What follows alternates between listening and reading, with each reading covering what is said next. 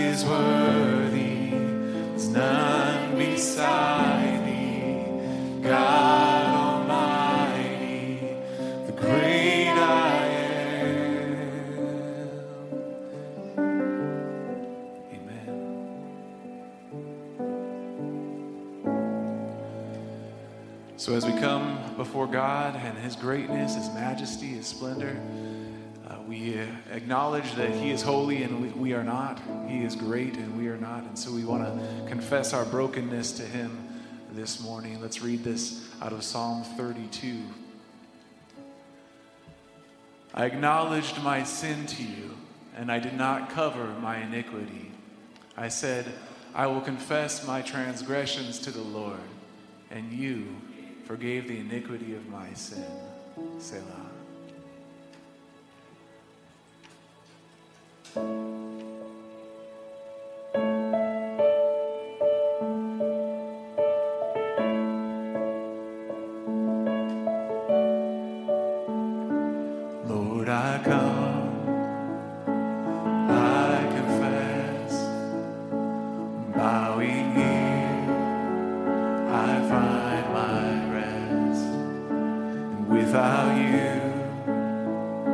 I fall.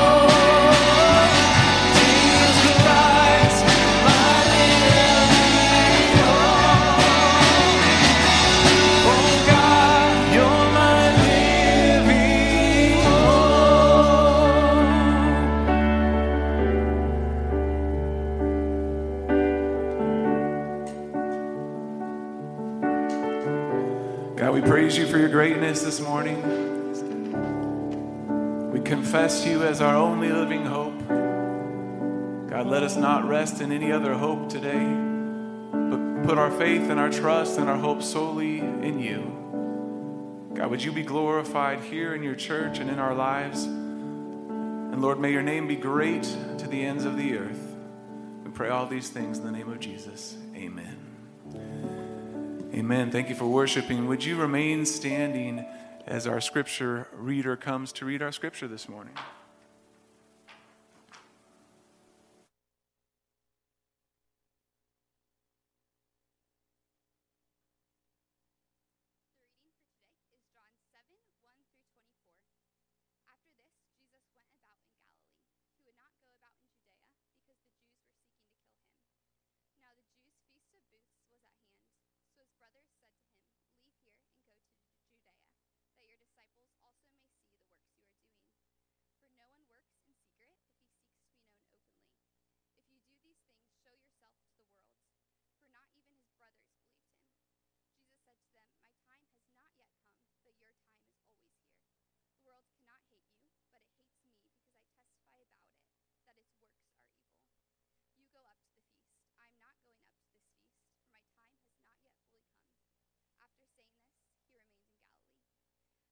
his brothers had gone up to the feast, then he also went up, not publicly, but in private. The Jews were looking for him at the feast, saying, Where is he? And there was much muttering about him among the people.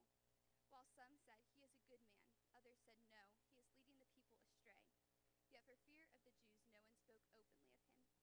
About the middle of the feast, Jesus went up into the temple and began teaching. The Jews therefore marveled,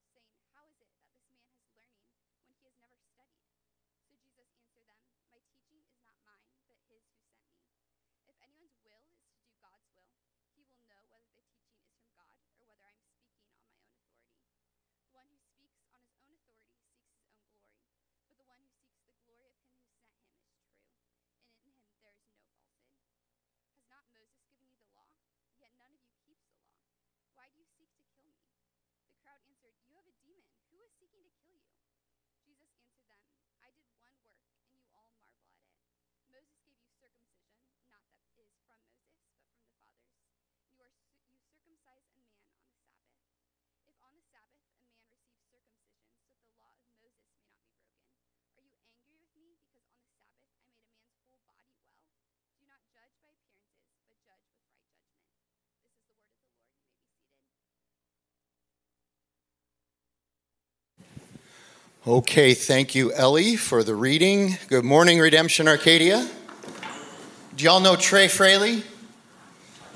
Good, good morning. Do y'all know me? nope. uh, I am Frank Switzer. I'm the lead pastor here at Redemption Church Arcadia. If you're new, we're glad that you are here. We've been going through the book of John. Um, and today we decided we're going to have a little dueling preaching with uh, Trey and myself. We did this once last fall. Uh, it was really fun. People responded well, thought they got a lot out of it. And this particular section of scripture is something that Trey and I have talked a lot about, and I realize that Trey has a lot to say about this, that uh, and not just a lot to say, but a lot of insight uh, to this passage. And so I wanted him to be able to share that with you. But um, and don't worry, he's going to preach all by himself again someday. The, pro- the problem is, the last time he preached by himself, we had to shut down the church for several months, if you remember that. It was on March 8th the last time he preached. So, uh, anyway, he's, he's going to preach uh, by himself again, don't worry. But uh, we've been having some fun being able to do it this way, and, and so we thought we'd uh, do it this way again. We have studied very hard, but uh, we want to just have a conversation about this passage going paragraph by paragraph.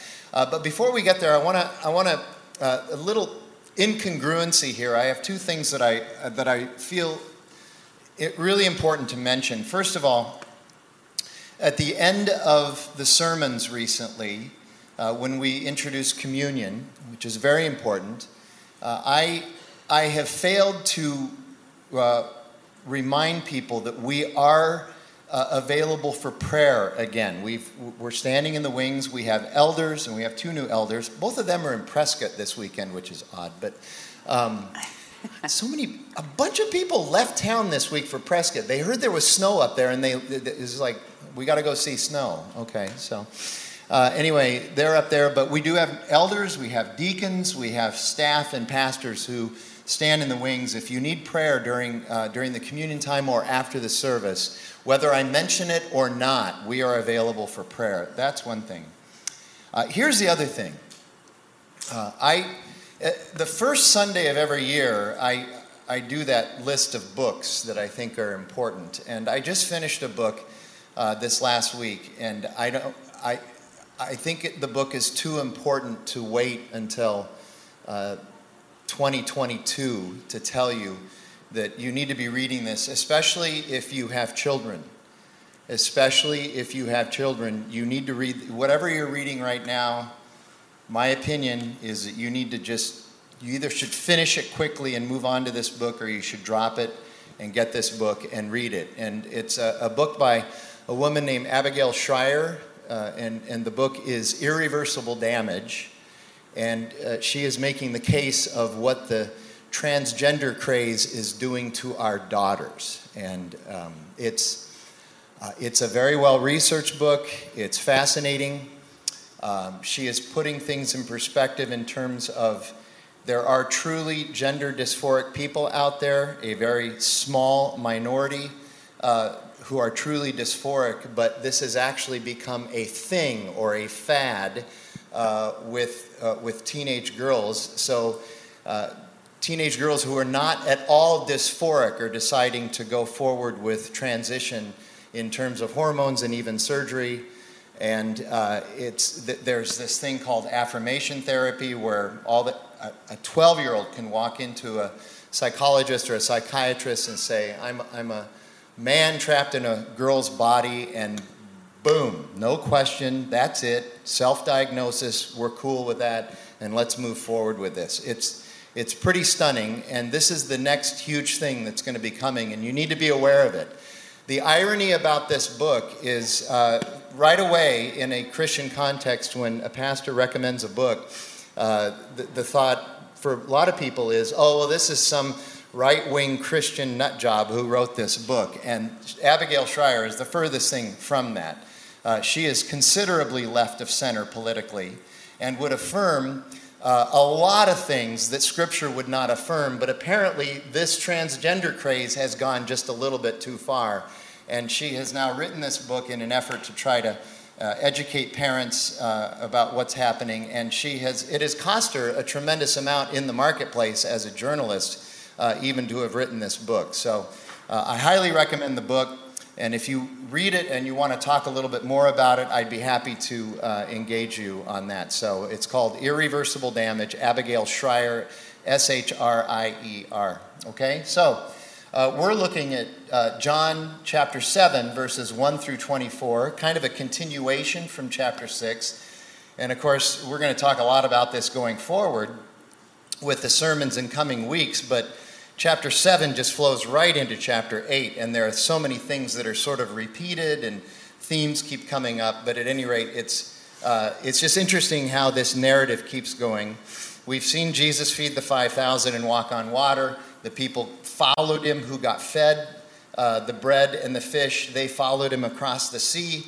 Jesus says, I am the bread of life. And then, of course, he says, If you eat my flesh and drink my blood, um, that's what you need to do in order to, to be saved. And people freaked out. Even his disciples pushed back. So um, you had some introductory comments to this specific passage that yeah. Ellie just read. So yeah. Talk, let's talk a little bit about well that. amazing job ellie by the way that was a yeah. long passage it's, to read yeah we, we asked we said this is one of the longest passages we're ever going to read so uh, why don't you get somebody brand new and really initiate them well so first time reading. she did great. Um, so yeah, this is one of those times in Scripture that makes me think back to like movies, where something big just happened, something big is about to happen, and it's almost like there's just this character development that has been written in, and it's not necessarily like this vital, shocking part of the story, but it seems like upon like uh, superficial reading that it might be just kind of character development, kind of filling in the gaps between Jesus saying some statement that people thought was the most absurd thing they had ever heard. and that he's left with the 12. They've now all these disciples have left. And then it picks up the story that kind of connects him to being in Jerusalem. And it, you, would, you could think upon just reading this, okay, this is just connecting the dots. But once you get a little bit deeper, it's super exciting. This turns out to be one of the most shocking parts of John. In that he's trying to wake the people up that he's writing this gospel to, the, early, the first uh, century church. And he writes some things in here that to them would have grabbed their attention. Yes. It would have been shocking, it would have been uh, jarring to them. Yeah. Um, it, it- and I, I love the way you put that. That's an interesting way of putting it. That it's um, it's like a movie where there's character development, but this character development is so important for understanding things going forward. And the other thing is, it, doesn't it just feel sort of subtle the way John introduces the fact that Jesus' brothers are around now, and, and there's this conversation with his brothers in that first paragraph? Yeah. Oh, I have some thoughts on that too. Okay. I mean, All right. Well, are you ready for me to read the first Please, paragraph? please. And I'm going to read the first. We're going to read the each paragraph. There's three of them, and then sort of talk about it. Probably the middle paragraph we'll spend the least amount of time on. Not that it isn't important, but it's the shortest. But as you said, there's a lot in in uh, in this passage here. So, and there's two of us talking about it. So we'll be here for what about an hour and a half, I guess. So okay. so here's this first paragraph. And I'm going to stop a couple places and just explain some context, and then we'll talk about it. After this, Jesus went about in Galilee, so he's still up north. He's not in Jerusalem yet. Uh, he would not go about in Judea, which is where Jerusalem is, because the Jews were seeking to kill him. Um, that hadn't been quite as overt as we know it is just yet, but Jesus knew that. It's going to get pretty overt Oh, yeah. in these coming chapters that the Jews are seeking to kill him. Now, the Jews' Feast of Booths was at hand. Now, let me stop there and explain that. What's a Feast of Booths? Uh, for those who don't know, um, I- the, the Jewish traditions had several of these feasts every year. And the Feast of Booths was the most important feast or festival of the fall season. Uh, it lasted seven or eight days. It was considered a pilgrimage festival. In other words, wherever you lived in the world, if you were Jewish, you had to make a pilgrimage to Jerusalem and stay there for the entirety of the entire uh, of, the, of the festival, all seven or eight days. You were required to do that if you were a good Jewish uh, person. Uh, the Feast of Booths celebrated two things. It's a, it's a celebration on two different levels. Uh, it was in the fall, so it was first of all celebrating the end of the agricultural harvest season. So they would plant during the winter and early spring, they would harvest through the summer and the fall, and towards the uh, middle of fall, so somewhere around in October, that would be the end of the harvest season. The last crops to come in were usually grapes and olives. A couple of other grains would come in, but by then most of the grains would come in. And so they would use this uh, festival to celebrate the harvest that God had provided uh, for them. Whether it was good or bad, they would still celebrate it. This was an important uh, festival. Uh, think about it this way we have holidays that we hold very dear that we treasure. Some of us love the 4th of July and it's a big deal. We're always in a small Midwest town for the 4th of July, and so there's always a small Midwest town parade that we love. It's really cheesy and we love it. Uh, some of us love uh, St. Patrick's Day. Can I get an amen? So, um, so we love that, and it's a big build up and all that. Christmas is a big one. Uh, it just depends. Thanksgiving. It just depends. This was this was like that for them. And so they spent a lot of time there. They had all these traditions and rites that we're going to spend the next several weeks uh, unpacking and looking at that Jesus keeps uh, referencing. And, and so everybody is on their way to the, this Feast of Booths. So they're celebrating uh, the agricultural year. Uh, that's one part of the celebration. The other part, the way, the reason it's layered, the other part of the celebration is that they are also looking back to the Exodus. Now, I keep mentioning how the Exodus and Moses keep coming up in the Gospel of John, and here it is again. The Feast of Booths, also known as the Feast of Tabernacles, is looking back at the Exodus and how when they were wandering in the wilderness, God protected them and provided for them, and they would live in these little booths or these little tabernacles. And so they were also memorializing the Exodus and they were lifting up Moses as their prophet. And so there was a historical component to it as well as the contemporary uh, component to it. And um, even contemporarily in the first century, what they would do during the last part of that harvest season to help lead up to the Feast of Booths or the Feast of Tabernacles is they would go out into their fields where they were harvesting and they would build these temporary leafy booths, and some of them would actually live in them and sleep in them uh, at night as part of the celebration. And so this is a big deal. Uh, like I said, it's a pilgrimage uh, festival. There were also two pilgrimage festivals in the spring which was must have been really hard. You had to go, come back, go and come back. But those were Passover and Pentecost were also pilgrimage festivals. And so because it was a pilgrimage festival, if you were Jewish, you kind of had to go to Jerusalem. So that's an important backdrop for this because at one point we read where Jesus says, No, nah, I'm not going to go. And then it says, Yeah, I'm going to go, but I'm going to go privately. I'm going to go in secret. And then suddenly he says, I think I'm going to go and teach in the temple. So the whole private thing is off then. So there's this weird progression, too, mm-hmm. uh, that I think is important to the passage. So, so he said, uh, uh, so the, the, the, the Jews' Feast of Booths was at hand. So his brothers said to him, so now his brothers are here. This is James and Jude and others, okay? And they said to him, Leave here and go to Judea that your disciples also may see the works that you are doing. For no one works or does those kind of miracles and signs in secret if he seeks to be known openly. If you do these things, uh, show yourself to the world. And then this kind of editorial comment by John for not even, not even his brothers believed in him. Jesus said to his brothers, my time is not yet come, but your time is always here. The world cannot hate you, but it hates me because I testify about it that its works are evil. That is a clear and stern rebuke of his brothers. If this is a happy family gathering, it just got tense and awkward. Okay? You go up to the feast. I am not going up to this feast, for my time is not yet fully come. In other words, I don't want to get, go up there and and end up being arrested and executed before my time comes.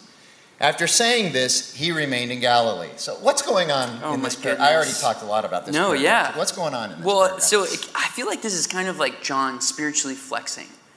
So, God is writing this, this part of passage that we, we, we should be hearing, and I think it's good for our hearts. Um, but he kind of name drops casually James. He says, Oh, yeah, and Jesus' brothers were there. The first century church, the people reading this knew James. He wrote James. By this time, they knew who James was. Very so, famous. Um, their ears are perking up, and they're like, James didn't believe, but James wrote about faith and about proving your faith by your works. They're like, this guy is an expert on faith, and he didn't believe. And so it's almost like John is, is trying to um, grab at people's attention and say, Wake up, there's something here that even, even the wise James needed to learn.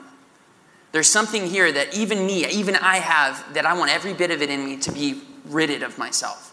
And then it goes into that, and because they didn't believe, they kind of give this uh, advice. And I mean, and you, you had thought that it, I have a, we, we think a little bit differently. We have a different opinion about uh, what the brothers were trying to do with Jesus, why they were trying to goad him into going down to Jerusalem.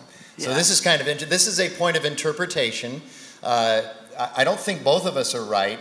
Um, and it's possible that neither of us are right, but one of us is right. It's probable that one of us is right, one of us is wrong. It doesn't really matter, but it's kind of interesting, so you have to listen to it since you're here anyway. So, why do you think the brothers were doing this to Jesus? Why do you think they wanted him to go down? Yeah, so it seems like this this like really sound advice if you read it without any type of um, inflection or like oh that you know they must have been meaning something pointed it seems like oh this is really great campaign advice like if you want to be famous Go and show yourself. Let them see the crazy things that you do.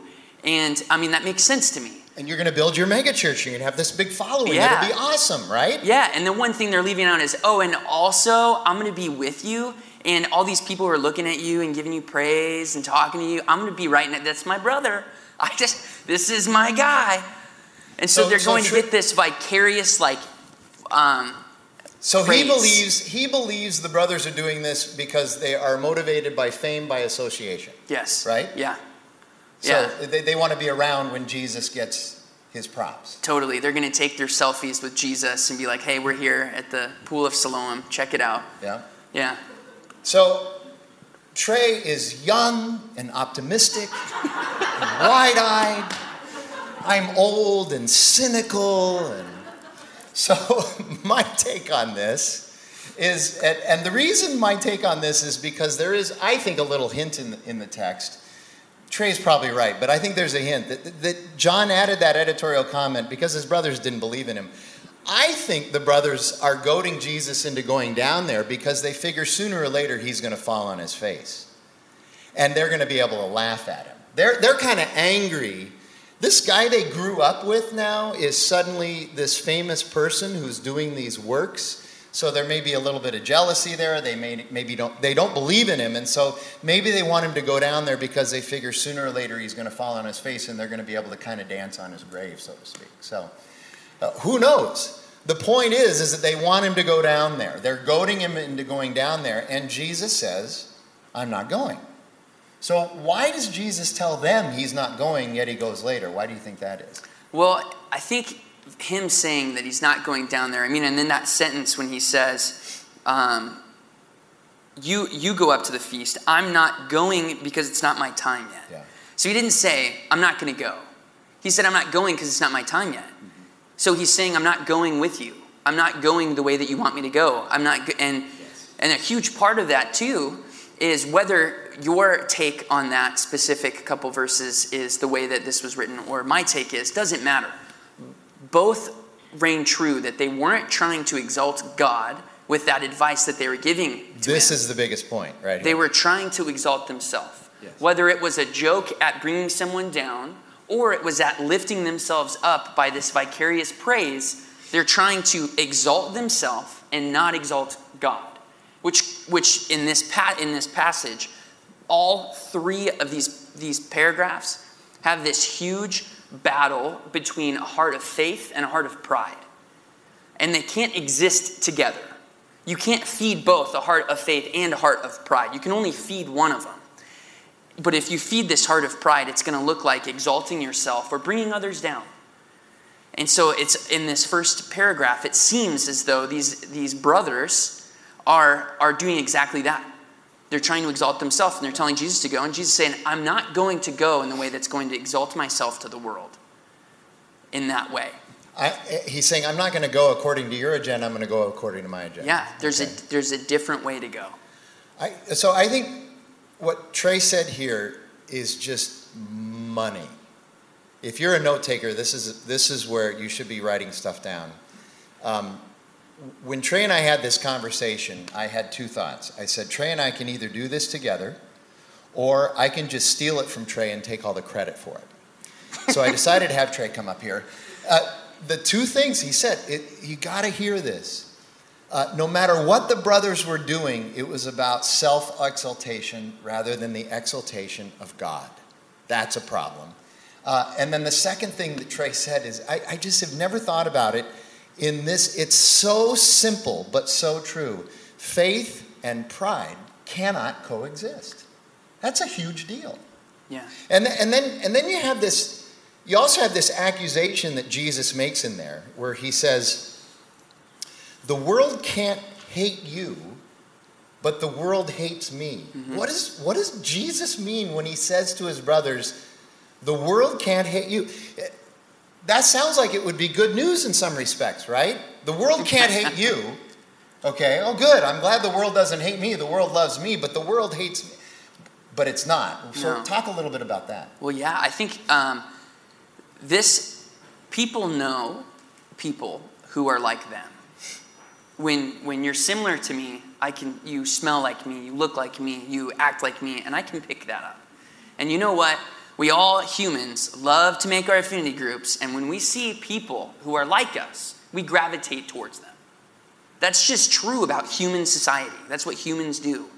Um, and I think marred by our sin, we take that to a sinful extent. And right here, what's happening is Jesus is saying, you're going you're gravitating towards the world. The world is going to recognize you as its own. You're living for self exaltation. You're living at a heart of pride. That's what the world does. But if you try to exalt God, you will not be popular. But what you're doing right now is exalting yourself. So, of course, go by all means do this, and, and the world's going to love you. So, in, in kind of like in social media lingo, Jesus' brothers are the ones that are on their way to becoming influencers because they're going to have followers mm-hmm. and they're going to be able to monetize their following. Yeah. Hey guys, like and Jesus- subscribe. Yeah, that's right. Yeah. Jesus is no. He's gonna have. He's gonna be like me when I was on Twitter. Six and a half followers, and that's it. Okay. if I get three likes, I'm. I'm just. I'm so excited. You know. Um, and so that's what's happening. He's. He's saying you. You are of the world, and so the world loves you, but that's going to be your downfall, just like it is anybody else's. Yeah. It's another way of Jesus saying what he's already been saying and what he's going to say in coming chapters. All right, let's move to that next Let's do it. middle paragraph. So here you go. But after his brothers had gone up to the feast, then he also went up, not publicly, but in private. So he's trying to hide the fact that he's at the festival. Uh, the Jews were looking for him at the feast and saying, Where is he? And there was much muttering about him among the people. So, whether he's there or not, Jesus is actually the one who's getting all the scuttlebutt. He's the one that people are interested in seeing because they've at least heard about him or they have already seen him in some way, shape, or form. And while some said he is a good man, others said no, he's leading people astray. Can you believe that Jesus causes division among some people because of their opinion of him? That's just amazing to me. Glad that doesn't happen today. Um, and then 13. I, th- here you go. This is the key sentence to this, pa- this paragraph. Yet for fear of the Jews, no one spoke openly of him. For fear of the Jews. So, the first paragraph, in part, and one of the big themes in the first paragraph is that the brothers really want the affirmation of man, meaning humanity. They want Yeah. the affirmation of the world, the affirmation of man. Okay? And and when I say the affirmation of the world, the, the way the word world is used in this passage here, uh, the way Jesus uses the word uh, world is to talk about the sinful corruption that inhabits human beings, which then, because uh, human beings are all part of worldly systems, it's the sinful corruption that then also inhabits all of the worldly systems. It inhabits all of the religious systems. It inhabits all of the governmental systems. It inhabits all of the academic systems. It inhabits your homeowners association system. Can I get Amen. an amen? it, it- it- it inhabits everything. So he, what he's saying is you can be a part of that world, but understand it's going to be under the influence of corruption and sin. And what I'm trying to do is come here and to redeem that, to restore what was original. So that first paragraph is about the affirmation of man. This second paragraph is also about the affirmation of man. It's just stated in a different way. Yeah. But for fear of the Jews, but for fear of the world, they didn't talk about Jesus. So talk a little bit about that. Oh yeah, I mean it, it's kind of um, you think about. I always think the way that I mean naturally my job revolves around kids, so it makes sense. But um, I think about the way that kids interact, and um, you can see how they're in the heart of every person is this this battle between this faith and this this pride. Who all of us who are in Christ, and this this pride causes us to want to put others down so that it might bring us up. And we see that a lot with kids. But there's also this fear of being put down. Yes. And so I'll do whatever I can to not be put down. And it's serving that same that same heart of wanting to be exalted. As long as you don't put me down, as long as you can lift me up. It's that same heart, again, like just like you said, said a different way. Still trying to exalt yourself, and so I'm not going to talk about it openly because, well, I'm going to lose my place among my people. I'm not going to be, you know, um, credited anymore. I'm going to lose my influence Yeah. because these guys are going to totally make fun of me if I side with Jesus. Yeah. So um, I, I do have some notes here because I couldn't remember all of this, but I just, I just changed the wording a little bit of that Hmm. idea. Yet for fear of the Jews, no one spoke openly of him. Yet for fear of the highly educated academics in our context. Yet for fear of the culture. Yet for fear of the social media mob yet for fear of the enlightened among us, yet for fear of the woke, yet for fear of getting canceled, yet for fear of being mocked by coworkers, yet for fear of losing the promotion, yet for fear of a brawl at the family Thanksgiving dinner, yet for fear of not being tolerated by those who preach tolerance. Now, I'm not saying that those fears aren't real and that those fears shouldn't be a part of the way we calculate how we're going to interact with people. But what I am saying is that sooner or later, all of us who are believers in Jesus, there's going to come a time when we have to stand firm and we have to say, I stand with Jesus and Jesus stands with me. And it's going to cost us something. Hmm. It will cost us something. So, last paragraph. I'm trying to watch time here. Oh, good, we have another 45 minutes. Okay, so uh, 14 through 24, about the middle of the feast, Jesus. So he's gone from not going to going privately and quietly to now he's going to go into the temple and begin teaching. That's going to draw all kinds of attention to him. So he goes to the temple and begins teaching. The Jews therefore marveled, saying, how is this man, how does it, is it that this man has so much learning when he's never studied? See, Jesus never went to any of their Hebrew schools, never went through the Pharisaical schools, none of that stuff, but he's confounding them with his incredible teaching. So Jesus answered them, My teaching is not mine, but his who sent me. Well, it's not mine, it's, it's Yahweh's. That's why it's good. It's not my teaching. If anyone's will is to do God's will, he will know whether the teaching is from God or, or, or whether I am speaking on my own authority. The one who speaks on his own authority seeks his own glory, but the one who seeks the glory of him who, who uh, sent him is true, and in him there is no falsehood. And then he kind of changes the subject, but it's important. Has not Moses given you the law, yet none of you keeps the law? Why do you seek to kill me? And the crowd answered. This is a wonderful answer. It's a wonderful debate tactic. you have a demon who is seeking to kill you. You're just paranoid. You must be nuts, okay? Jesus answered them I did one work and you all marveled at it. What's the work that they're referencing there? They're all, I mean, whether it's the food, right here they're talking about the food, and then later he talks about healing this man yeah, so from chapter 5, there was that healing mm-hmm. of, of the man who was lame for 40 years, right? 40 years, Couldn't yeah. walk for 40 years. So he's looking back at that.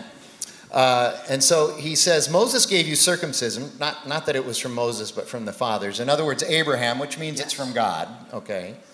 Uh, and you circumcise a man on the Sabbath. If on the Sabbath a man receives circumcision so that the law of Moses may not be broken, are you, are you angry at me because on the Sabbath, I made a man's whole body well. Do not judge by appearances, but judge with right judgment. Uh, so, that first part that we're looking at is this idea of uh, teaching from God with God's authority or teaching from man with man's authority. L- let me start this one. Go ahead, yeah. Uh, and I'll just, it, it's just a time of confession. There, I don't think there's any pastor who doesn't go through this. Uh, not because I went through it, that means every pastor has gone through it, but because I've read so many books about it. There is, there is a level of power and status and gravitas that a pastor has because they can get up on Sunday mornings and they can teach God's Word. And especially within a context like ours today, where in many places, it's not enough just to really teach God's word, God's word well, but you also have to be able to entertain. You have to be winsome. You have to be funny. Uh, you, have to keep people engaged with sometimes even just sort of cheesy tricks. And if you're good at it, there comes a notoriety, there comes people offering to help you publish a book. I can't, you know, Tom Schrader, our lead pastor, he never published a book. But that doesn't indicate how many times publishers came to him and begged him to write a book because of that power and influence. And with that power and influence and status and gravitas, you know, you begin to read your own press releases and you begin to, you begin to fall into that trap of believing that you have a certain level of authority that, is, that has nothing to do with God's authority and it is the greatest impediment to ministry that there is, it is the pride of your own senior pastor, which must be kept under control somehow. That's one of the reasons why we have elders. Hopefully, they can help do that. That's another reason why pastors need to be glued to the word and the word needs to be speaking to them so that the pastor understands that the authority that they're speaking under does not come from them, but comes from God. Because the minute the authority starts coming from them, that's when things go sideways. Can I get an amen? It should have been stronger, but okay. At least you're with me, okay? now, talk about this. But, but here you go. I, I forgot this one last connection. Is that not the approval and the affirmation of the world that the pastor is looking for rather than the approval of God? Yes. Okay, so go ahead. Um, great point. Okay. Have you done this before? Trying. Um, so I think before we get to Jesus' teaching, there's the element of like, what is going on with him saying, okay, I'm not going up yet. And then he doesn't go up publicly like his brothers said to. Mm-hmm. And then instead he goes up privately, humbly. And then he teaches in the sin. But what does he teach? And I think they'll, I mean, if you want to just boil this down, he says, if you try to seek your own glory, then you're, you're foolish. He says, anyone who speaks on his own authority seeks his own glory. But, but what's the thing that we should be doing? The one who seeks the glory of him who sent him, who sent Jesus? The Father. God the Father. Whoever seeks Yahweh. the Father's glory, he is true. So he just defined something in his teaching. What makes you true? So many people are obsessed with what is true. Oh, there's no such thing as tr- truth. Is such a weird. It's my truth. It, and you have this truth of relativism and all this stuff. And Jesus sits here and says, "Here's the definition of what makes you true." And it's if you seek the glory of God, that's what makes you true. Because you cannot seek your own exaltation if you're seeking the glory of God. Because it doesn't work that way. It takes faith for you to seek. See how that comes back in? It takes faith for you to seek God's glory. And that pride wants us to seek our own. So Jesus teaches this, but it's funny, before he ever taught with words, he did it in action. That's right. He didn't go up trying to get all these disciples he just lost because he said something about, hey, eat my flesh and drink my blood. But wait, I got to get all my disciples and my peeps before I go walk into Jerusalem. He didn't do that. He went up privately. He didn't go up with his posse. He just went up and then started teaching in the synagogue the temple what he did in action. Which is funny because this is a huge lesson about who Jesus is. And it should be a lesson for us. Jesus is always willing to take his own medicine. Here he takes it, and he takes it when he goes up to the cross. Not exalting himself, but exalting God. And one of the things I think he's doing here is he's talking to the, he's talking to the crowd, but also there's a lot of pro, the religious professional leaders there and teachers and he's saying to them, you guys, a lot of you guys are teaching with the wrong motivation. You're teaching for the motivation of the approval of the world. Yeah. And we know the world is sinful and, and corrupt. There's a, uh, y'all know Morgan Freeman. He's a pretty good actor. Um, he, he, had a movie a long time ago. It's a very dark movie, uh, but very, very theological. I can't recommend the movie, but it's extraordinarily theological. The last line in the movie is uh, his character, uh, Morgan Freeman's character, saying, this is the last line of the movie, and it was a dark, awful movie about sin and, and everything. And he said this Ernest Hemingway once wrote, The world is a fine place and worth fighting for. And then he said, I agree with the second part. Now, now here's what sometimes Hollywood actually gets this stuff right, okay? Here's what he was saying he wasn't saying, I think we should fight for the world, although that's not a bad thing. Jesus did say, on earth as it is in heaven in his prayer. He's using a rhetorical technique to say, and this was a debate throughout the entire movie with his compadre, uh, Brad Pitt. This was a theological debate that they had throughout the entire movie.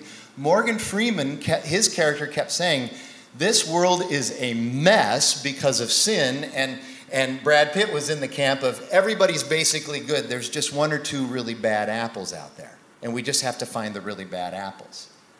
And, and Morgan Freeman is saying the problem is the world. The problem is the world is corrupt. The problem is the systems of this world are corrupt. And, and, and he's saying, therefore, we need an outside intervention in order to fix all of this. We need a savior. That's essentially what he's saying. And so, Jesus, this three paragraphs here, Jesus is now reiterating even you religious leaders are in on this problem with the world being corrupt. That was, his, that was one of his biggest problems. And the reason is because you're seeking your own glory by teaching under your own authority. That is a problem. Yeah. And then he brings Moses into it. Yeah. So what's the deal with Moses? Why did just that that seems like a non sequitur, right? He's talking about one thing and then he just starts talking about circumcision. So what was that about? I love that he brings this up. Um, so he he gets he gets pretty deep quick because then he he basically um, insults the Pharisees on the very thing they built their pride on, That's right. which was keeping the law. Keeping the law. And so Jesus basically calls him out and insults them huge. Like this is a huge offense. This is again shocking that he, that they, that this would be an interaction that was had. Moses gave you circumcision, not that it is from Moses, but from the fathers, and you circumcise a man on the Sabbath. So, why would you circumcise a man on the Sabbath? Part of the rule or the law was that once a boy was born, he had to be circumcised on the eighth day. Quick side note, which is really funny. I'm not super funny as it is ironic, but um, I'm like all of my undergrad and my paramedic schooling. I'm very like physiologically minded, and I think about things um, as far as like the engineering goes, but for the body a lot. Where is this going? and so, so um, circumcising on the eighth day, you would, if you're cutting your body, you're going to expose yourself to germs. But what's funny is on the eighth day, an infant's uh, immune system, a newborn's immune system spikes. Oh, wow. And after that. that. eighth okay. day, it actually drops again. So God has prescribed to them. And so for them to keep this part of the law, they have to circumcise some babies on the Sabbath. Because the Sabbath is every seven days. Do the math. Some babies have to be circumcised on the Sabbath, which is actually a work. You're working on the Sabbath. But yeah. why would they do it if why it's is, a work? Why is that okay? But yeah, when Jesus heals somebody, and it's also kind of a weird connection that Jesus makes between mm-hmm. circumcising someone and healing someone. Circumcising hurts. Mm-hmm. So like why would that why would that connect? Um, and I think it's interesting. There's a setting thing here that sometimes has to be unpacked for us to understand the context of what's being said. Like you love to say location, location, location, yeah. but when you're reading God's word, context, context, context, context. context.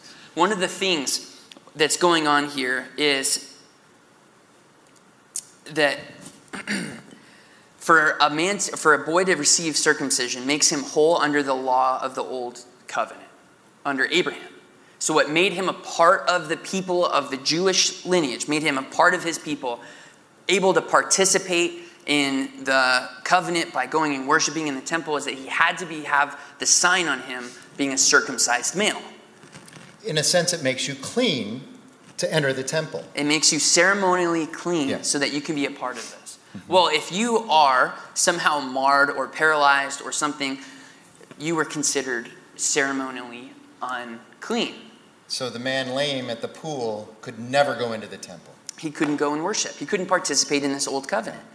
But just like Jesus does, man, he fulfills stuff. And, and I love this about um, how Jesus kind of uses this not, not just to be about this man who gets to now be a part of his people, but Jesus is also kind of prophesying a bit here in this experience, in this uh, interaction, that this is how Jesus works. The, under the old covenant, without, without the saving blood of Jesus, it requires the ceremonial cleanliness, cleaning yourself to interact with God, to go to the temple, to be, have a place among your people. But Jesus, under the covenant of Jesus, the new covenant, Jesus' blood, he makes you whole regardless of if you're ceremonially clean or not, he makes you ceremonially clean under his blood and gives you a place among his family in your people of God's church. So God use so Jesus is using this opportunity to say, "Hey, under the new covenant, this is what I do." Okay? I don't just require things of you. Hey, do better. But under under if you come to me and drink this living water and you you look at me as and eat my flesh and drink my blood, if you identify yourself with me, if you believe in your heart and confess with your mouth, then Jesus gives you a place among his people, makes you ceremonially clean. This is like almost as if this theme just never stops that Jesus makes it he fulfills the old law. So, so clean and whole are like synonyms here. Yes. So he's saying, look, you're making your babies whole on the Sabbath. Why can't I make this man whole on the Sabbath so that he can, he can be a part of God's people again? I would argue, oh wow, we need to stop in like a minute. Okay. Uh, I would argue that, and it's hard to see just with a cursory reading, but verses 19 through 24 is one of the strongest gospel presentations in the entire book of John. Because in fact, Jesus is saying, I am the new covenant. I make people whole. I make people clean before God. If you want to be clean, if you want to be righteous, if you want to be uh, acceptable, if you want to be reconciled to God, just come to me. There's no law to fulfill. I'm fulfilling the law. There's, there's no blood to shed anymore. I'm going to shed my blood. If you want to be with God, just come to me. That's it. Yeah. That's the gospel message. And this is the theme he continues to do in John 7 and he continues to do throughout John way, is that he's fulfilling all of these things they do from the Old Testament. He fulfills the law, so come to me. And, and so Jesus says, Look, our eyes are too much on the approval or the disapproval of man. Yeah. You need to come to me. That's the gospel message. Yeah. I mean, and you just summed it up in verse 24. Do not judge by appearances, but judge with right judgment. Yeah. That right judgment is not looking on the appearances with your eyes, but looking of the things of the heart. And, and those professional religious people were all about appearances, Oh, man. whitewashed tombs. And I feel like this has to be. So A.W. Tozer said, faith is a heart's gaze at a saving God. Faith is a heart's gaze at a saving God. And for this verse to come up and say, well, you're looking with your eyes and you're not looking with your heart, I think perfectly prescribes the fix for that problem that all of us do have, which is that battle between faith and pride. And you, and you, can't, you can't feed both of them at the same time. It's either faith or pride. And the fix is not to just do better or have great, you know, I'm going to exalt God, you know, but it's just going to come out of a heart of uh, really trying to make me look good. But it actually not about doing better because that was attack to the Pharisees, just do better. And that lead, led them to death. But the fix is to fix your eyes on Jesus, Yes, a heart's gaze at Christ. that's right. Let me pray, and we're going to go into our last song and communion, Lord God. We thank you for uh, the way you wove this narrative together with Jesus and with John and with his brothers and with uh, the people at the feast. And we thank you that it is instructive for us today, but more than that, it also just again reiterates that we need to be pointed to you and we need to believe in you. God, fill us with your Holy Spirit that our hearts might be gazing at you in belief. We pray that in Jesus' name. Amen. So we're going to, again, we're having our time of reflection and response. We're going to take communion together. Again, let me remind you that we will have people in the, in the wings to pray if you have uh, any, anything to pray about. Um, if you have your communion kit, uh, great. If not, uh, now would be a great time to go out into the lobby and, and grab your communion kit. If you're joining us on, on YouTube, I hope you have your elements ready. If not, you can pause this and, and uh, uh, get your elements ready.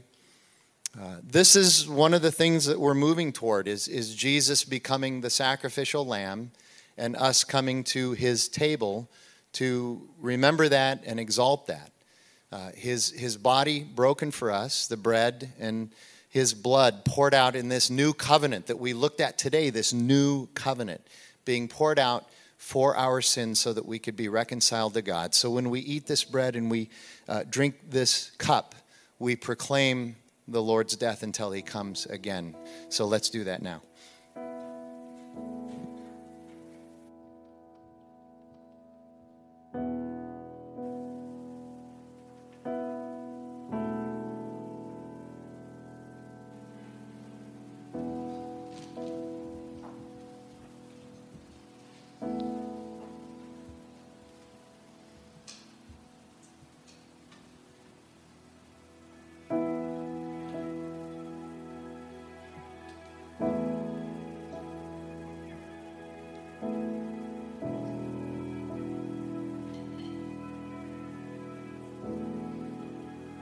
Should nothing of our effort stand, no legacy survive,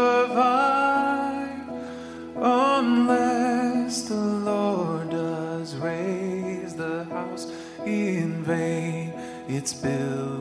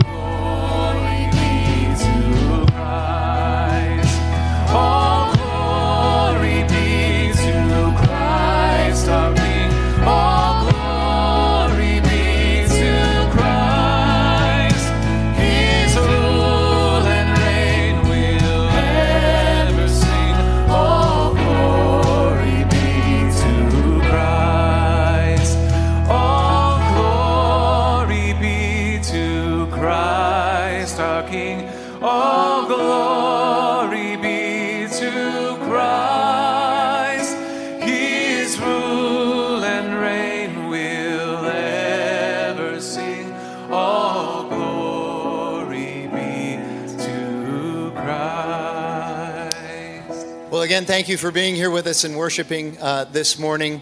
Uh, let this be our prayer and our blessing as we go today. And now may the Lord bless you and keep you. And may the Lord make his face to shine upon you and to be gracious to you. May the Lord lift up his countenance upon you and give you his peace now and forever. Amen. Go and live all of life, all for Jesus. We'll see you next week.